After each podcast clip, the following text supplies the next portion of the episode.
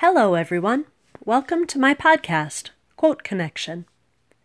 My name is Jen. I'll be your guide on this journey. If you don't already know, Quote Connection is a place where we explore different quotes. We will dive into the author's lives to try to figure out what their inspiration was. We will also try to find the meaning of the quotes and learn how to apply these ideas to our daily lives. Today, our quote is from a man named Joseph Addison, who was born in 1672. What sunshine is to flowers, smiles are to humanity. These are but trifles, to be sure, but scattered along life's pathway, the good they do is inconceivable. To most, Addison was known as the noblest purifier of English literature. He wrote many essays and poems, as well as a popular hymn, The Spacious Firmament on High. He also founded The Spectator magazine with Richard Steele.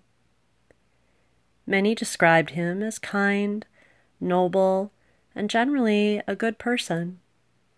Unfortunately, it seems as though others in his life were not. Addison's wife, Charlotte, was said to be arrogant and overbearing.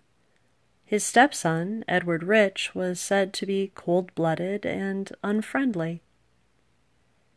Being constantly surrounded by this negativity could have influenced him.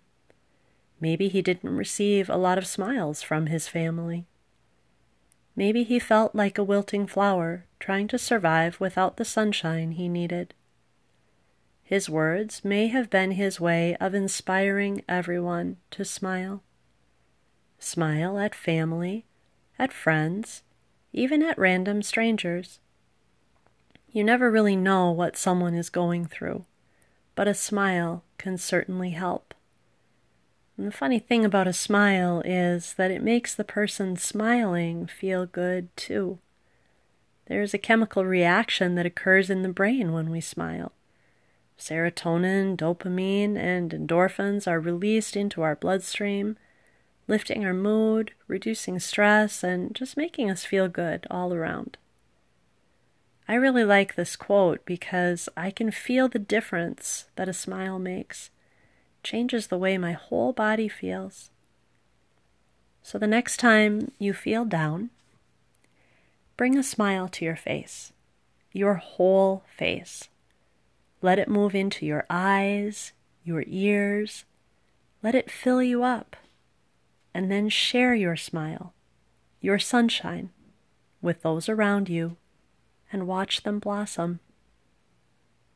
And that's all for today. See you next week on Quote Connection.